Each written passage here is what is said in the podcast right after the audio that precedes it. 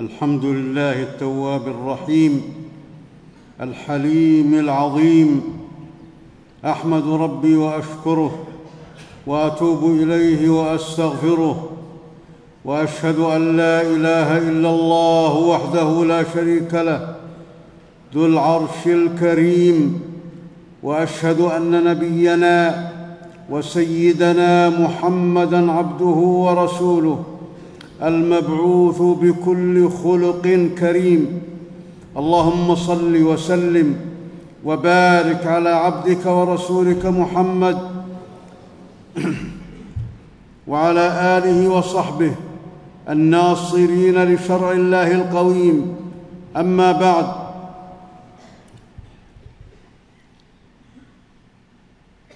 فاتقوا الله حق التقوى تكونوا من أهلها. فقد وعد الله على التقوى أعظم الثواب ورحم أهلها من العقاب.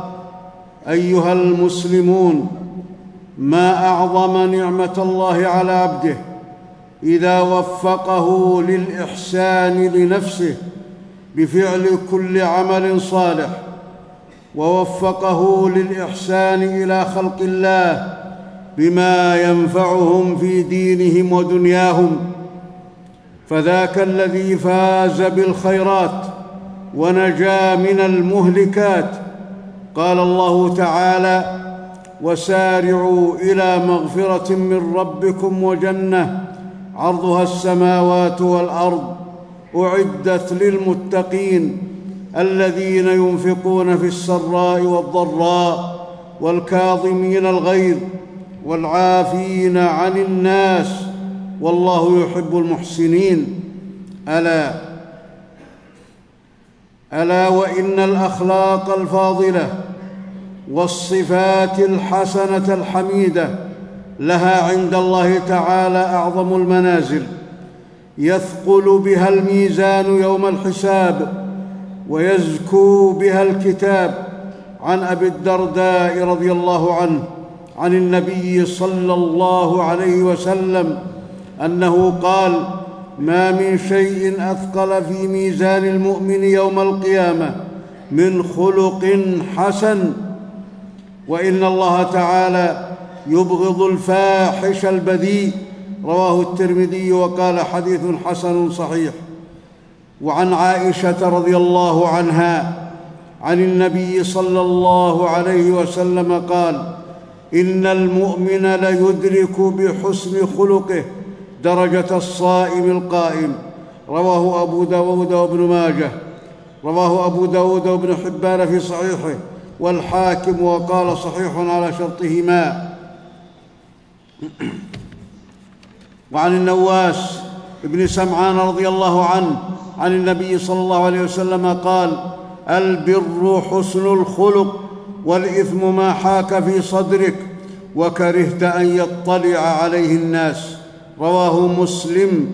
عباد الله عباد الله إن الرحمة من الخلق إن الرحمة من الخلق العظيم.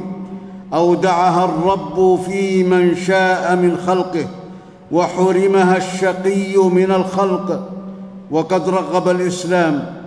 وقد رغب الإسلام في التخلق بالرحمة ووعد ووعد الله على الرحمة الأجر الكريم والسعادة الدنيوية والأخروية. فقال تعالى في خاتم الأنبياء والرسل عليهم الصلاة والسلام نبينا محمد صلى الله عليه وسلم وفي أمته محمد رسول الله والذين معه. أشداء على الكفار رحماء بينهم تراهم ركعا سجدا يبتغون فضلا من الله ورضوانا وقال تعالى والذين تبوأوا الدار والإيمان من قبلهم يحبون من هاجر إليهم ولا يجدون في صدورهم حاجة مما أوتوا ويؤثرون على أنفسهم ولو كان بهم خصاصة. ومن يوق شح نفسه فأولئك هم المفلحون. وقال تعالى في رحمة الوالدين واخفض لهما جناح الذل من الرحمة وقل رب ارحمهما كما ربياني صغيرا. وأخبر الله تعالى أنه أرسل سيد البشر محمدا صلى الله عليه وسلم رحمة. فقال تعالى وما أرسلناك إلا رحمة للعالمين. ومن ثواب الله ومن ثواب الله للرحماء أن الله يرحمهم ومن رحمه الله لا يشقى أبدا. عن عبد الله بن عمرو بن العاص رضي الله عنهما عن النبي صلى الله عليه وسلم قال الراحمون يرحمهم الرحمن ارحموا من في الأرض يرحمكم من في السماء. رواه أبو داود والترمذي وقال حديث حسن صحيح. ومن لا ومن لا رحمة في قلبه فهو جبار شقي. عن أبي هريرة رضي الله عنه عن النبي صلى الله عليه وسلم قال لا تنزع الرحمة إلا من شقي.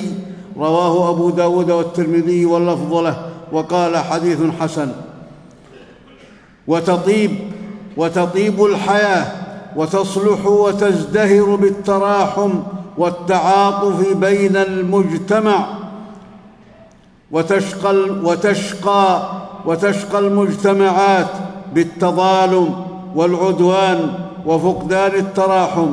عن النعمان بن بشير رضي الله عنهما عن النبي صلى الله عليه وسلم أنه قال مثل المؤمنين في توادهم وتراحمهم وتعاطفهم مثل الجسد الواحد. إذا اشتكى منه عضو تداعى له سائر الجسد بالسهر والحمى رواه البخاري ومسلم. وعن أبي موسى رضي الله عنه قال قال رسول الله صلى الله عليه وسلم المؤمن للمؤمن كالبنيان يشد بعضه بعضا وشبك بين أصابعه. رواه البخاري ومسلم. والرحمة والرحمة من أعظم خصال الإيمان وأجل أنواع الإحسان. والرحمة والرحمة هي رقة القلب في المكلف توجب بذل الخير ونفع المرحوم وكف الأذى عنه. وهي صفة وهي صفة كمال في المكلف اتصف بكمالها نبينا محمد صلى الله عليه وسلم وغيره من البشر دونه في هذه الصفة العظيمة. قال الله تعالى لقد جاءكم رسول من أنفسكم عزيز عليه ما عنتم حريص عليكم بالمؤمنين رءوف رحيم. وفقد وفقد صفة الرحمة في المكلف نقص وعيب. يدخل عليه بسبب فقدها من الشرور والآفات ما لا يحيط به إلا الله.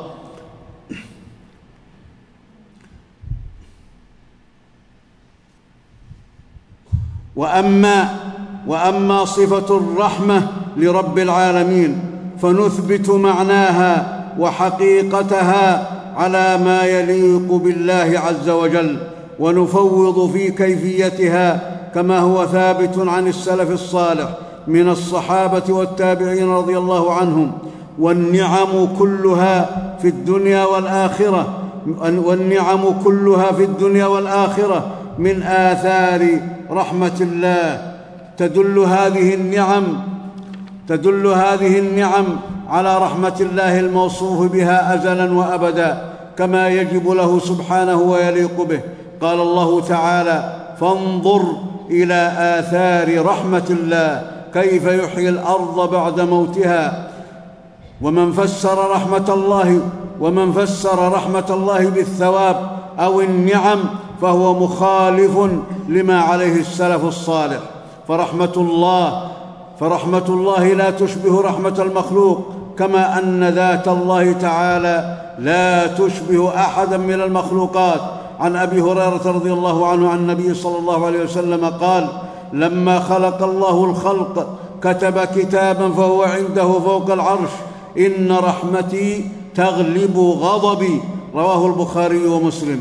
والرحمة والرحمة في الإسلام يتقرب بها المسلم إلى الله تعالى ببذلها لكل ما هو أهل لها حتى البهائم. عن أبي هريرة رضي الله عنه عن النبي صلى الله عليه وسلم قال بينما رجل يمشي بطريق اشتد عليه العطش فوجد بئرا فنزل فيها فشرب ثم خرج فإذا كلب يلهث يأكل الثرى من العطش فقال الرجل لقد بلغ هذا الكلب من العطش مثل الذي كان بلغ بي فنزل البئر فملأ خفه ماء ثم أمسكه بفيه حتى رقي فسقى الكلب فشكر الله له فغفر له فقالوا يا رسول الله إن لنا في البهائم أجرا فقال في كل كبد رطبة أجر رواه البخاري ومسلم وعن عبد الرحمن بن عبد الله عن أبيه قال كنا مع النبي صلى الله عليه وسلم في سفر فانطلق لحاجته فرأينا حمرة معها فرخان فأخذنا فرخيها فجاءت الحمرة وهي نوع من الطير فجعلت تعرش وترفرف فلما جاء النبي صلى الله عليه وسلم قال من فجع هذه بولدها؟ ردوا ولدها إليها. ورأى قرية نمل قد أحرقناها فقال من أحرق هذه؟ قلنا نحن. قال إنه لا يعذب بالنار إلا رب النار. رواه أبو داود. وقد جاءت الشريعة. وقد جاءت الشريعة بوجوب رحمة الضعفاء والمساكين والأيتام والمحتاجين وبوجوب وبوجوب بذل الرحمة وبوجوب بذل الرحمة لكل أحد هو لها أهل. عن أبي هريرة رضي الله عنه. قال قال رسول الله صلى الله عليه وسلم كافل اليتيم له أو لغيره أنا وهو كهاتين في الجنة وقرن بين السبابة والوسطى. رواه مسلم. وعن أنس رضي الله عنه عن النبي صلى الله عليه وسلم قال من عال جاريتين أي بنتين حتى تبلغا جاء يوم القيامة أنا وهو كهاتين. وضم أصابعه رواه مسلم. وقال النبي صلى الله عليه وسلم هل تنصرون وترزقون إلا بضعفائكم؟ حديث صحيح رواه البخاري مرسلا ووصله غيره بإسناد صحيح. وفي الحديث ليس منا من لم يرحم صغيرنا ويعرف شرف كبيرنا رواه أبو داود. قال الله تعالى وقل اعملوا فسيرى الله عملكم ورسوله والمؤمنون وستردون إلى عالم الغيب والشهادة فينبئكم بما كنتم تعملون بارك الله لي ولكم في القرآن العظيم ونفعني وإياكم بما فيه من الآيات والذكر الحكيم ونفعنا بهدي سيد المرسلين. وقوله القويم أقول قولي هذا واستغفر الله لي ولكم ولسائر المسلمين من كل ذنب فاستغفروه إنه هو الغفور الرحيم.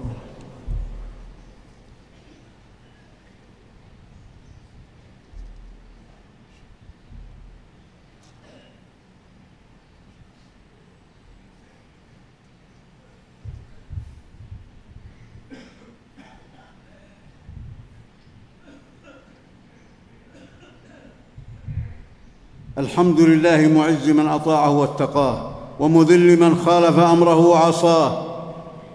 وأشهد أن لا إله إلا الله وحده لا شريك له لا إله سواه. وأشهد أن نبينا وسيدنا محمدا عبده ورسوله. اللهم صل وسلم وبارك على عبدك ورسولك محمد وعلى آله وصحبه ومن اتبع هداه. أما بعد فاتقوا الله واخشوا يوما ترجعون فيه إلى الله.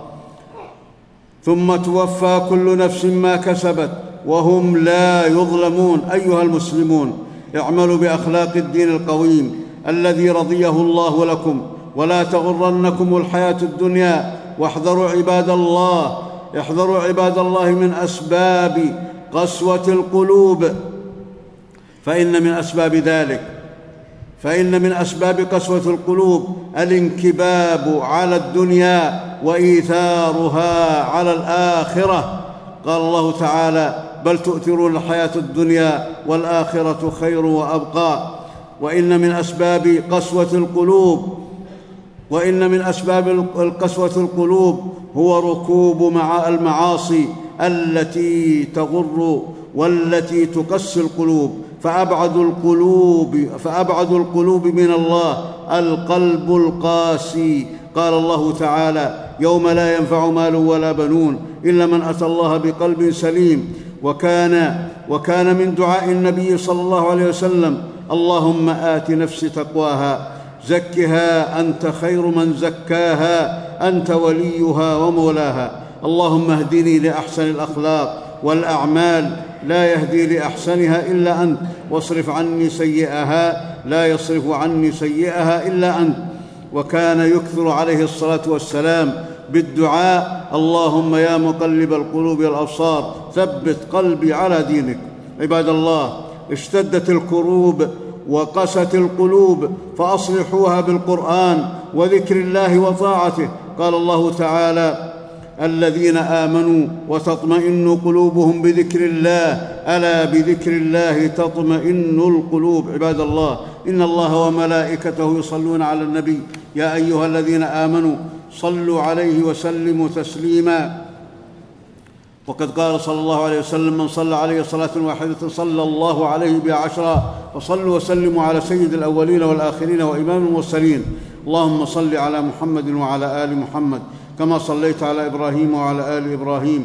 إنك حميد مجيد. اللهم بارك على محمد وعلى آل محمد كما باركت على إبراهيم. وعلى آل إبراهيم إنك حميد مجيد. اللهم وارض عن الصحابة أجمعين وعن الخلفاء الراشدين الأئمة المهديين أبي بكر وعمر وعثمان وعلي وعن سائر الصحب أجمع عن سائر صحابته أجمعين وعن التابعين ومن تبعهم بإحسان إلى يوم الدين. اللهم ارض عنا معهم بمنك وكرمك ورحمتك يا أرحم الراحمين. اللهم أعز الإسلام والمسلمين. اللهم أعز الإسلام والمسلمين. اللهم أذل الكفر والكافرين. ودمر أعداءك أعداء الدين يا رب العالمين.